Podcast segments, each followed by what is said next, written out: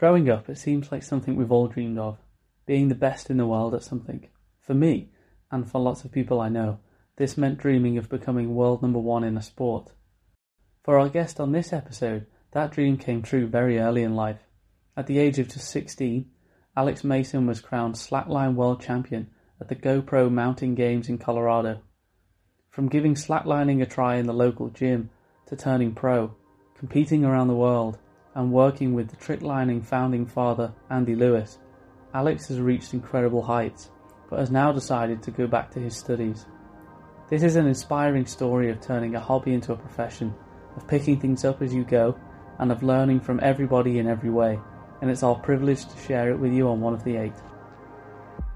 And just being able to see, you know, happiness in other people from all everywhere, right? And, and kindness and and just excitement, um, and how just utterly universal these emotions are. I'm Jake Worley, and this is one of the eight, bringing you the real life stories of real world people, the things they have achieved, and the things that have inspired them. Hi, everyone. In today's episode on the One of the Eight podcast, we get to go back into the slackline world and explore the mind of a slackliner who's demonstrated his incredible talents in Hawaii, Lebanon, and Turkey, to name a few, performing pretty incredible stunts across washing lines and in front of solar eclipses. After such an incredible rise to his field at such a young age, today's guest has now got his feet fully back on the ground as he looks to graduate from college. So I'm keen to find out more about his past, his present, and what's in store for the future. So, Alex, welcome to the show. Thank you so much. So, I'd like to open up with the same question that I asked your good friend Andy Lewis, as I'm fascinated to know how your journey started. So, could you give us a little bit of a background as to what your childhood was like, which wasn't too long ago? yeah, no, I'm I'm definitely I would call myself still a child in every sense, really. I think college is very much filled with children. Um, let's see, my my early childhood. I so I started slacklining when I was about probably 11 and started really getting into it when I was like 12 and 13. Um, I grew up in in El Cerrito, California, which is just north of Berkeley in the Bay Area. And um, so I, me and my twin sister started rock climbing um, when we were very young, like nine or 10, at a, um, a local rock climbing gym called Bridges Rock Gym, which is where I would spend just about all my time. okay. uh, and so we started rock climbing and we really liked it and, you know, trained quite a bit all the time. And there was there were also slack lines at the gym. And so whenever, you know, I'd get tired of rock climbing or my sister would start to be better than me at rock climbing, I would just kind of retreat to the slack line. And it, I mean, it didn't. I had no intentions of of really like taking it seriously in the beginning. Um, I was just doing it obsessively, just because it made me really happy.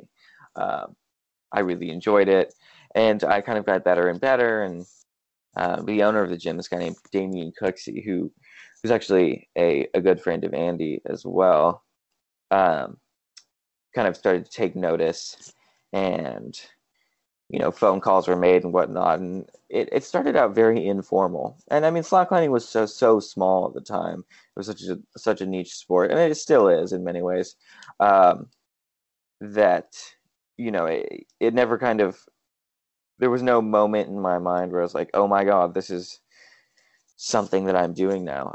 I think it was um, I saw a video where your parents were interviewed and they were saying that as a child, slacklining seemed to be the first thing that you, as you said, like just fully focused on and just completely stuck with. Yeah, it was. Um, I mean, in many ways, it was kind of the first thing that really made me happy. Um, I mean, I, I think at that age you're kind of you're searching for something. You know, like what is it? and the more I trained at it, I got better, and the more the better I got, I the more I had fun, um, and everything just kind of seemed to align. And so, um, as you mentioned there, the, the owner at the gym was good friends with Andy, and it was at the rock climbing gym um, where it would, be, I think correct me if I'm wrong, but that's where you and Andy first met, and I think it'd be fair to say that you and him formed quite a special bond.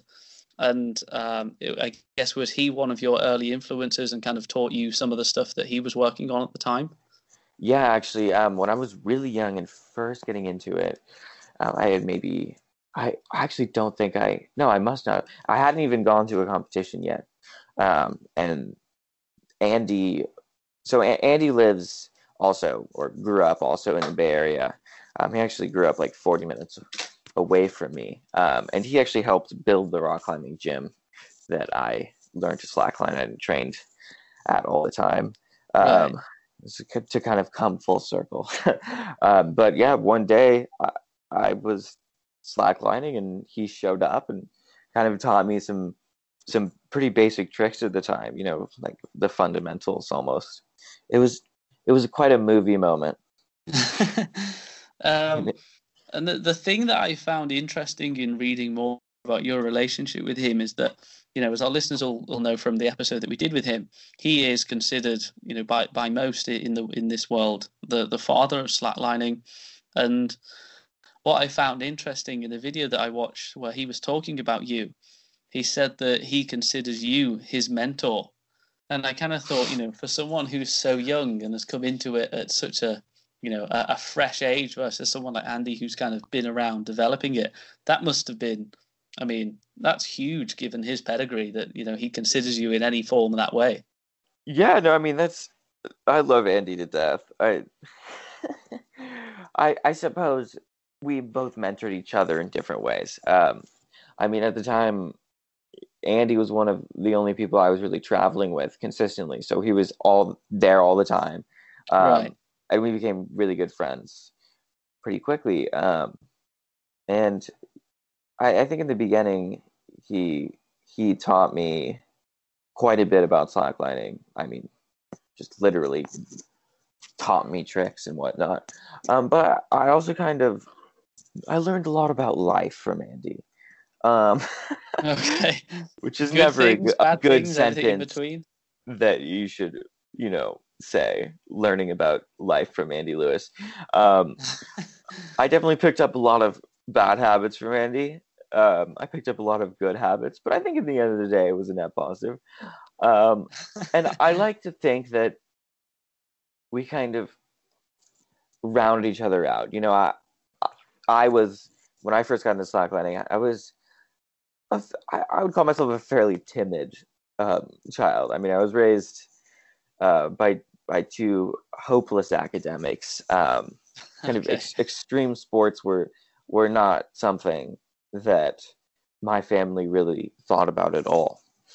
Um, I didn't have a TV growing up because my parents were hopeless academics, um, and so I, I, didn't get to see you know BMX or anything. And YouTube came around at some point, and I started kind of you know, oh, that's cool and whatnot. But it, it wasn't it wasn't really something that previous to slacklining and rock climbing I'd ever given any thought whatsoever.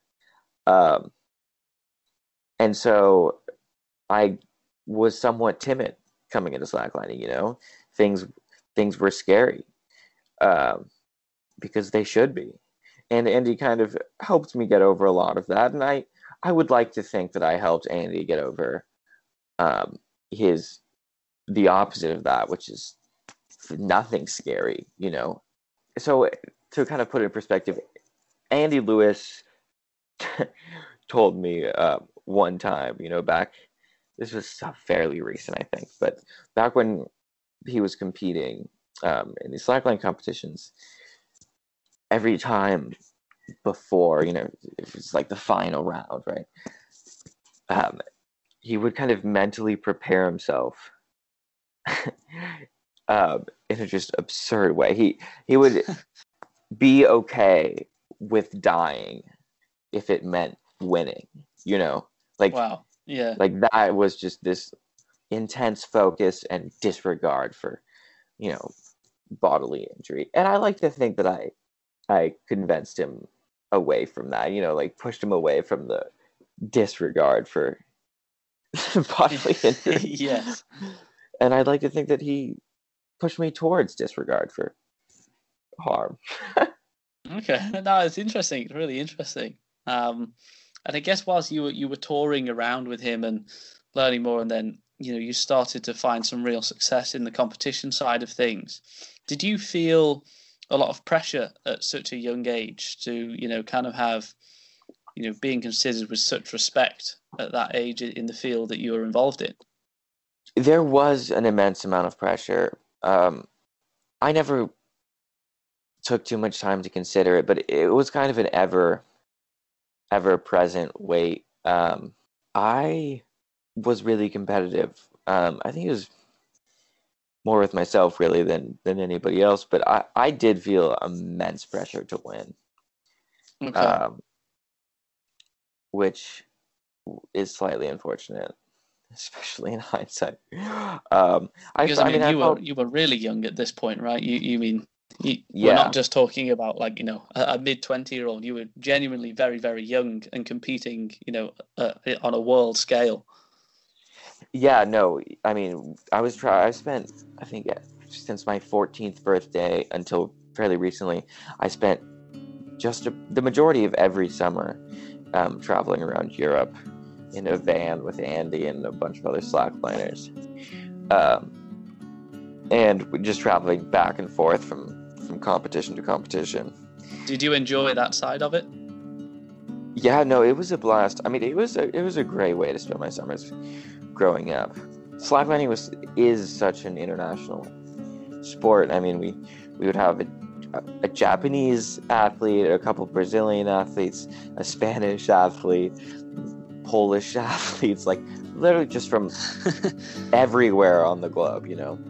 Um, Which must and, have been fantastic at such a young age, because I mean, most people at that age kind of usually only really see what's around them, which is often most of the time the same as themselves.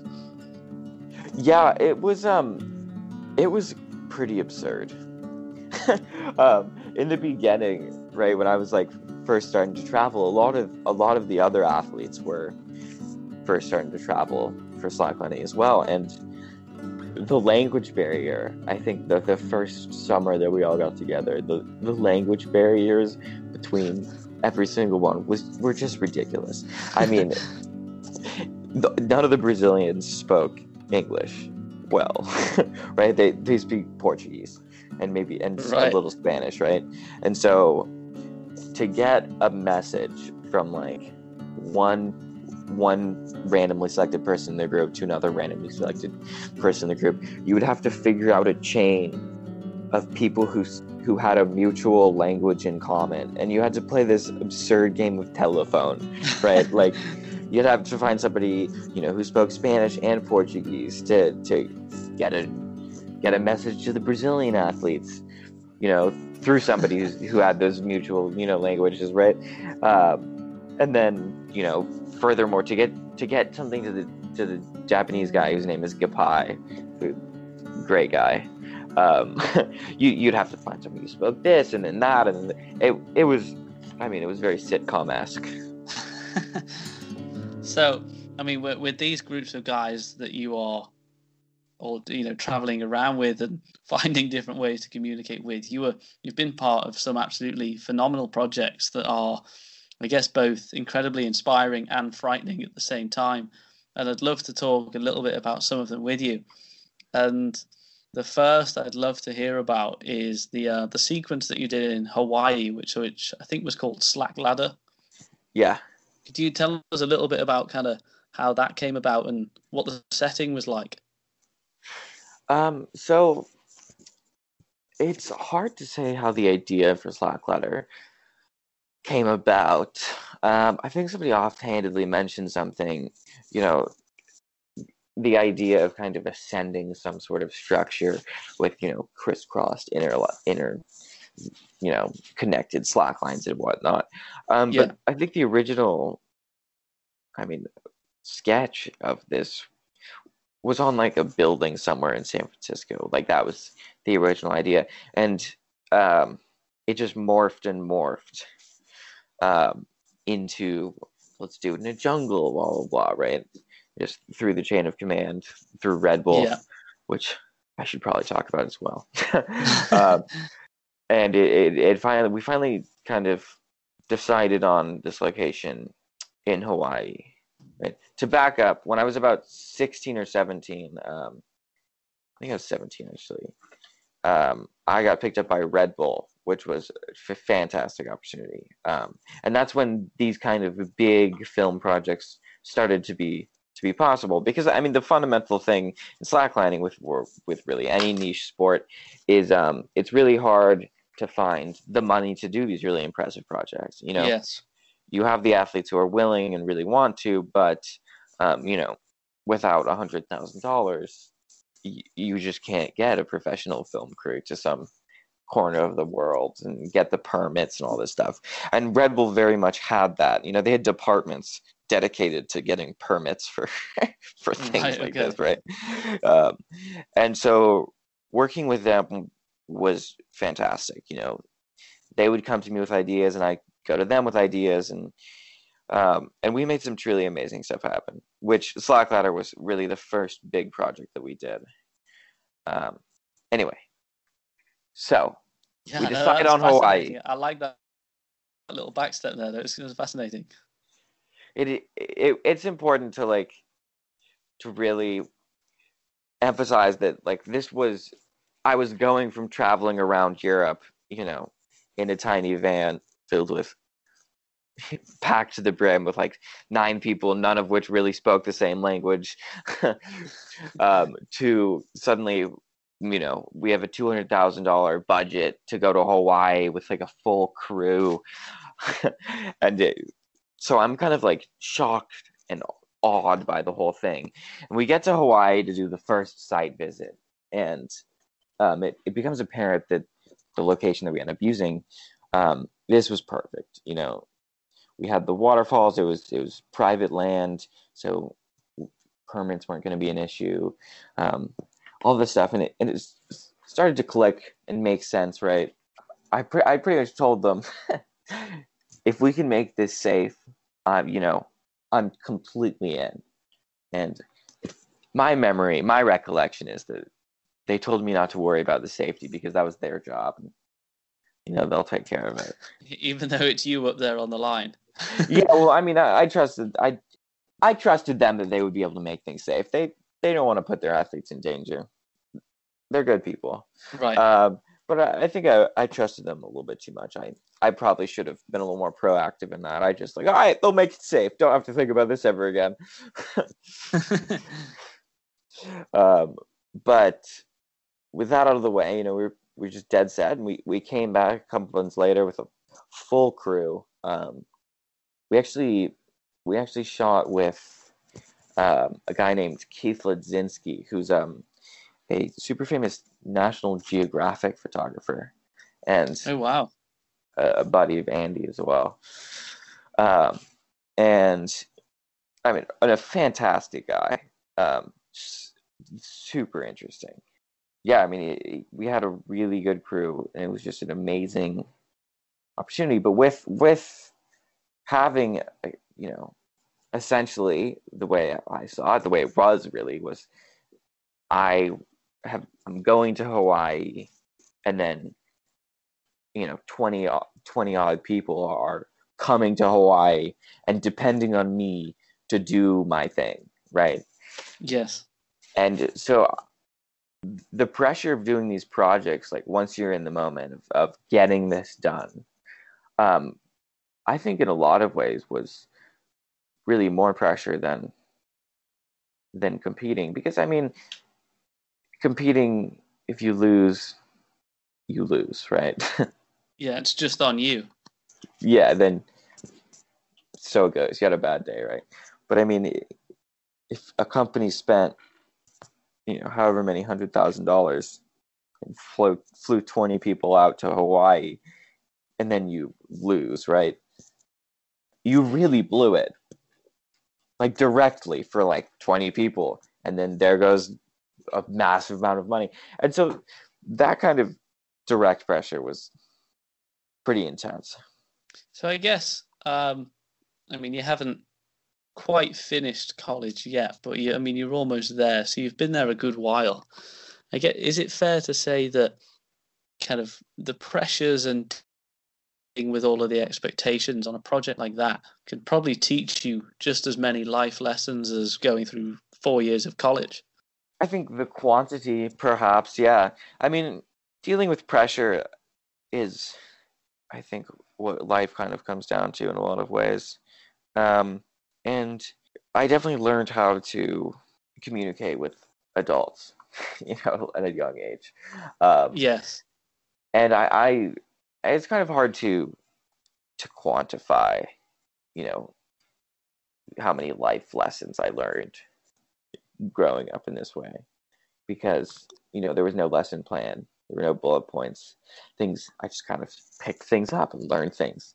Um, it, it's definitely a different kind of of learning. I think extremely valuable.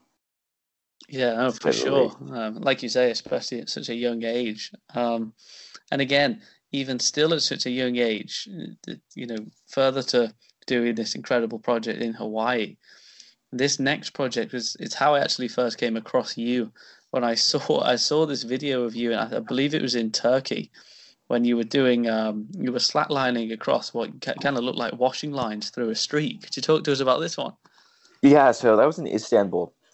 Um, I actually hi- hired Andy for that job as well. Um, so yes, yeah, so we were shooting in the old town in Istanbul, Turkey.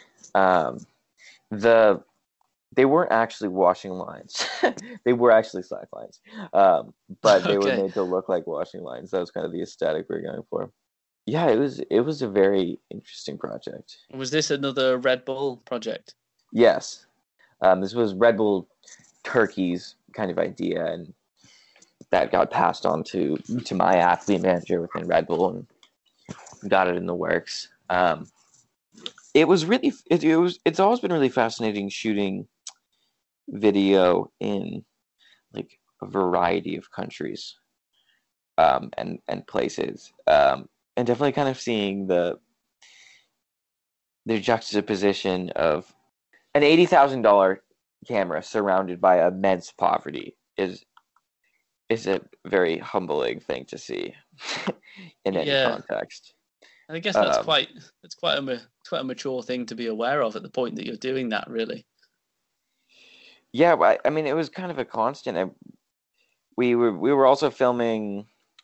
We filmed in Istanbul, but there were a couple other projects in, in that kind of area of the world. Right, we we filmed in um, in Egypt and and Lebanon and and and whatnot. And all the time, you know, the film crews are always kind of more or less the same. They have a general same structure. Because to be a film crew, you, you have to have a really nice camera. I mean, that's kind of 80% of the job or however much. Yes. You know. Uh, and so wherever we're filming, there's there's kind of inherent obvious money, right? And then we're filming in Brazil and just all sorts of impoverished areas. I don't quite know what to take from it, but it was a very it is spectacular in its own way. Yeah. Um, anyway, back to Istanbul. Yeah, it was fun. So so Andy rigged. We're kind of. I I hired Andy for the project because Andy always finds a way to rig a slack line. I mean, you give Andy pretty much any any terrain, any area whatsoever, right? And he said, "Look, I need." I need a slack line and it needs to have these qualities, right? And if you give Andy enough time, he'll figure out a way. It won't necessarily be safe in the slightest, but it'll be there, you know. Um, and traditionally, like by the books, industrial riggers would never dream of rigging a slack line that's not safe. like, right. W- well, we can't do that because it's not safe, but in reality, usually there's no real way to make everything safe, you know. And and Andy was just he was he was the best at at that at making okay. things not quite safe. So Andy's kind of rigging in between these these like hundreds of years old buildings, right? Um, and from house to house, and kind of like right. Ev- everybody on the street just opened their doors to us. It was actually really, really fantastic.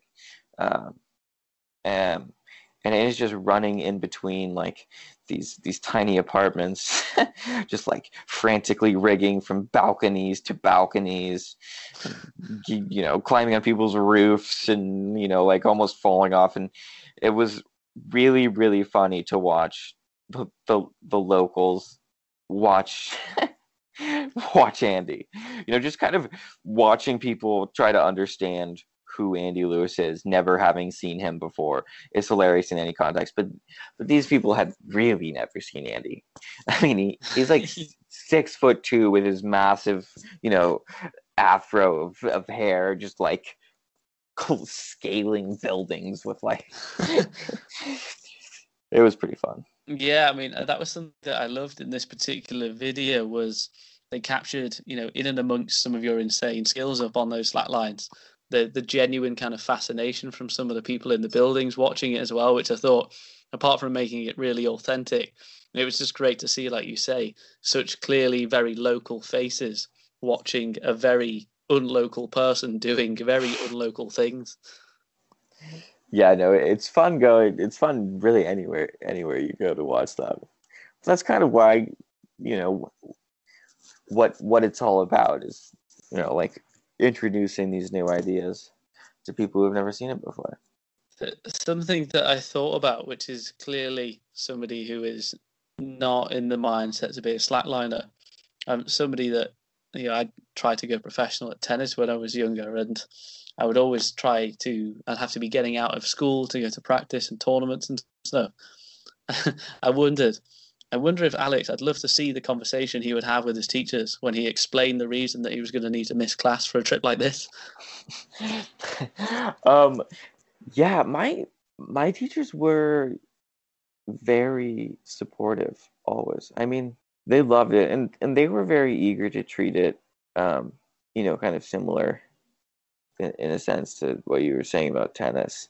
Um, you know, saying that I need to I'm going to be gone for a week because I'm going to be in Europe for a competition is usually received pretty well.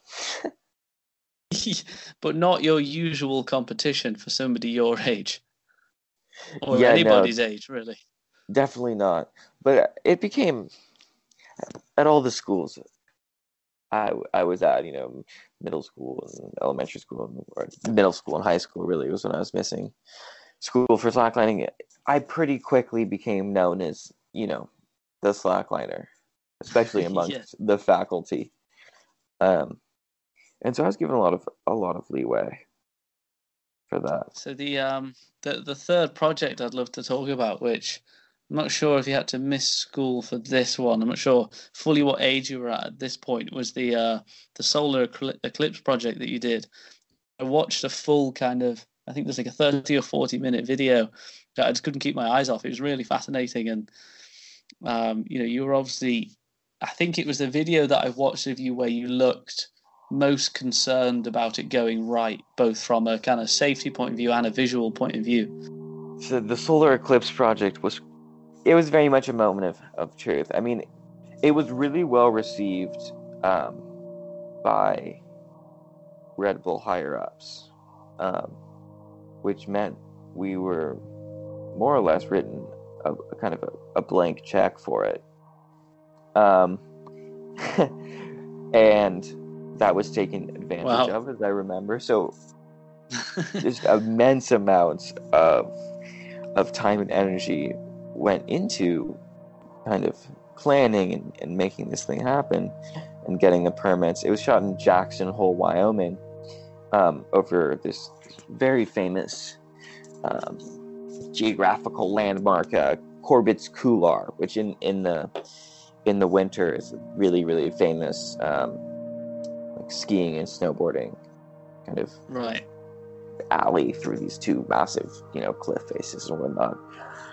Um, and so Jackson Hole, Wyoming, or whatever entity kind of controls the permitting for them. They basically, yeah, you can, you know, you can shoot over this. Um, and so, in addition to this massive amount of manpower and time and energy and everything that went into this, um, we were literally doing this during a total solar eclipse. wow. right? Like the timing literally has to line up with like the sun, the moon, and the earth. And, you know, like there in other projects, you know, if it doesn't go well, theoretically you can do it again, right? A better. You've learned something, right? You can do it again at different time. But this was really it. Like this was all we have. Jackson if we want to do this in Jackson Hole, Wyoming during a solar eclipse, total solar eclipse, right?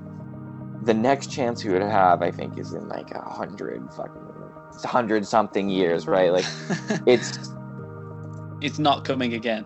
Basically. Yeah, no, it's not. There's not going to be a second chance. So when you're you're up there on that line, and you know the moment comes where the full eclipse happens, and you're kind of up there doing your thing. What what's going through your head? Is it is it relief? Is it fear? Is it what's going through your head in that moment when you know the shot comes round? It's. I mean, it, it it's fear, but I mean, even fear is kind of a complicated emotion. Something that Andy kind of told me that I have always tried to believe is that fear and our, fear and excitement are the same thing. You know, trying to internalize that at all times, right? I'm, I'm up on the slack line. There's just an immense amount of pressure. I also, it should be noted, during that project had um, pretty gnarly altitude sickness the entire oh, wow. time. Yeah, so I, I felt horrible physically. that that. How do you when you're up there on that line? How do you deal with that fear? Um, you you don't really deal with it. I mean, you kind of just you have to overcome it. You know, there there isn't really another option. That's kind of it's just telling yourself, convincing yourself, this is just something you have to do. I mean, the only the only real way I think to deal with fear like that, in my experience anyway, is to kind of is after the fact, right? To kind of analyze, you know, I was this afraid and this is what ended up happening and you know, kind of trying trying to draw conclusions post event. Um, but in in the moment it I think it really it, it comes down to a game of kind of just really convincing your inner self that you know, however scared you are, it, it just simply doesn't matter because there is no other option you know, this is what you have to do. And kind of getting to that point of, you know, utter certainness about attempting something is really the um the hard part.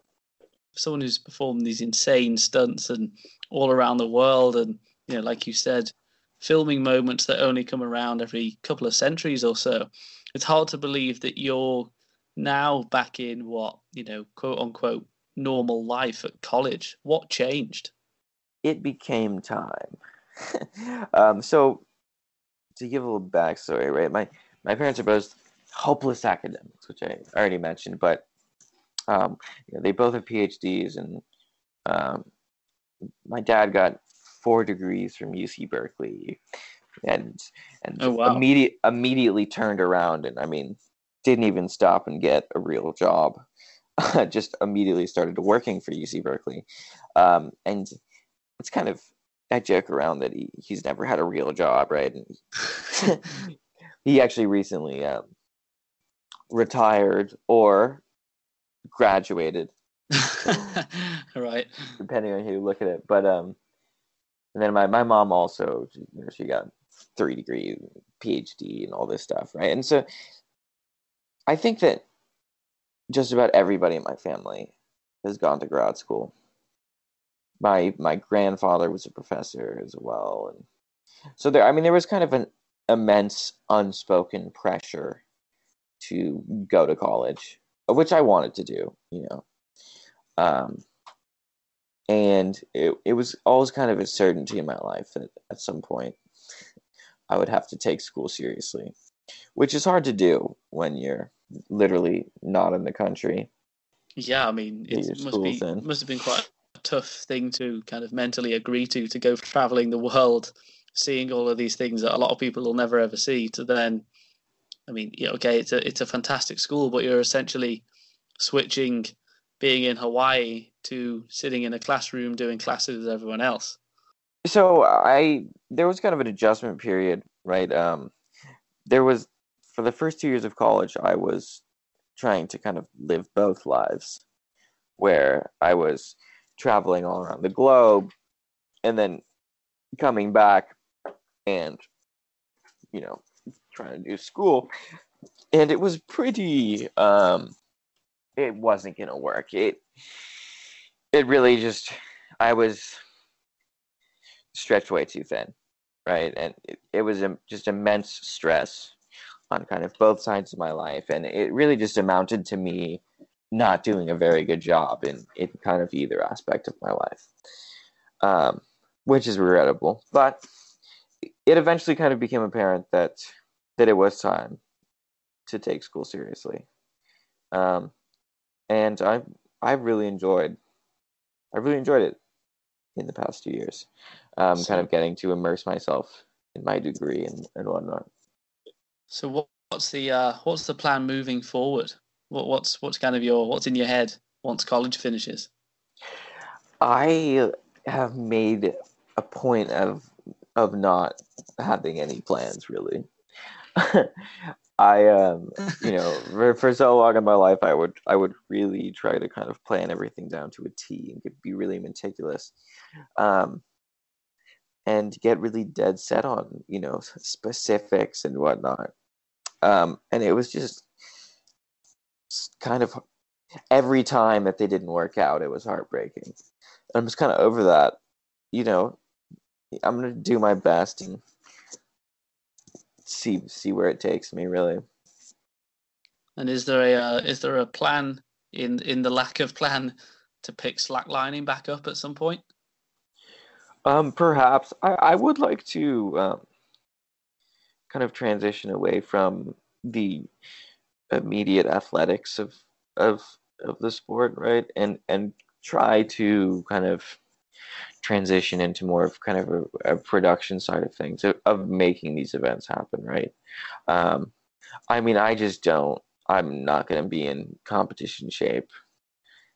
It's I'm you know I'm not going to be the best in this sport, right? Um, after college, but I I do know a lot about the sport, and I know who to talk to to make what you know whatever somebody wants to do happen.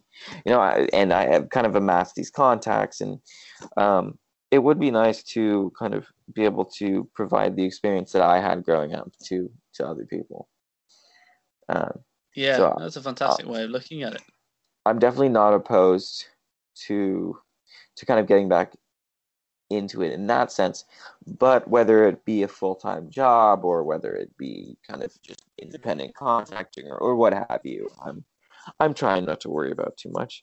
And I'm also kind of playing with the idea of going to grad school. Um, I would, as I would be the first one in my family not to. Most people, it's the other way around. Yes, I know. I think actually I think I'd be the first one in my family not to go to grad school in just about a century.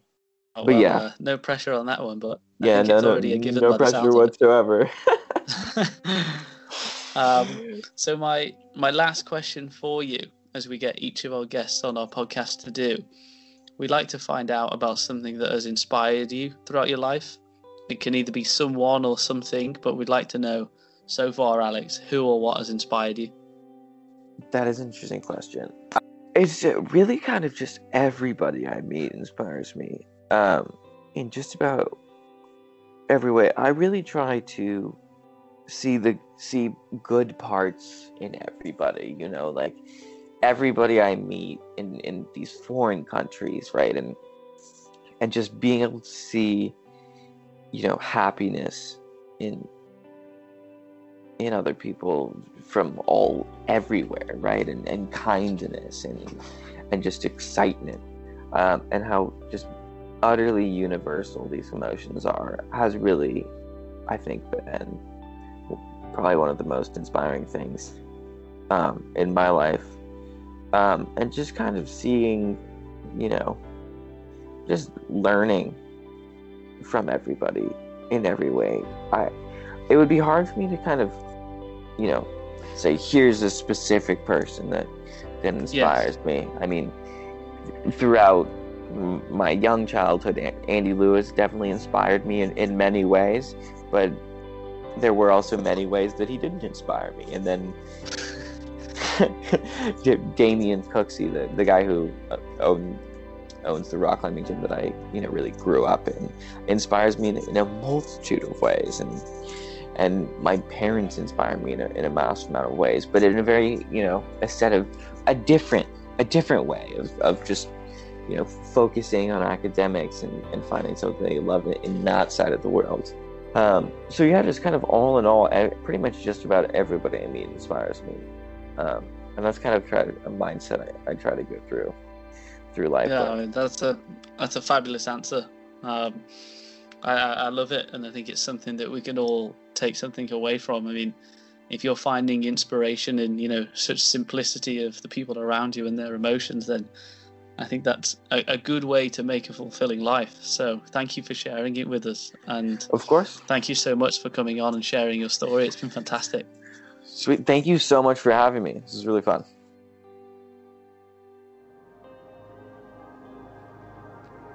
There are almost 8 billion people on our planet, and Alex Mason is one of the 8. You can discover and see more about Alex, how he transitioned his hobby into world champion status, and what has inspired him online at oneofthe8.com. Everyone has a story to share. Everyone has something to give. Everyone can inspire.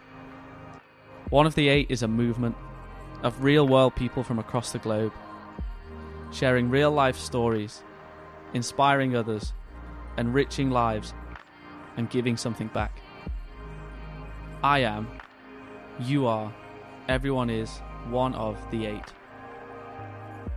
Now streaming on Spotify, Apple Podcast, Google Play, or wherever you listen to your podcast.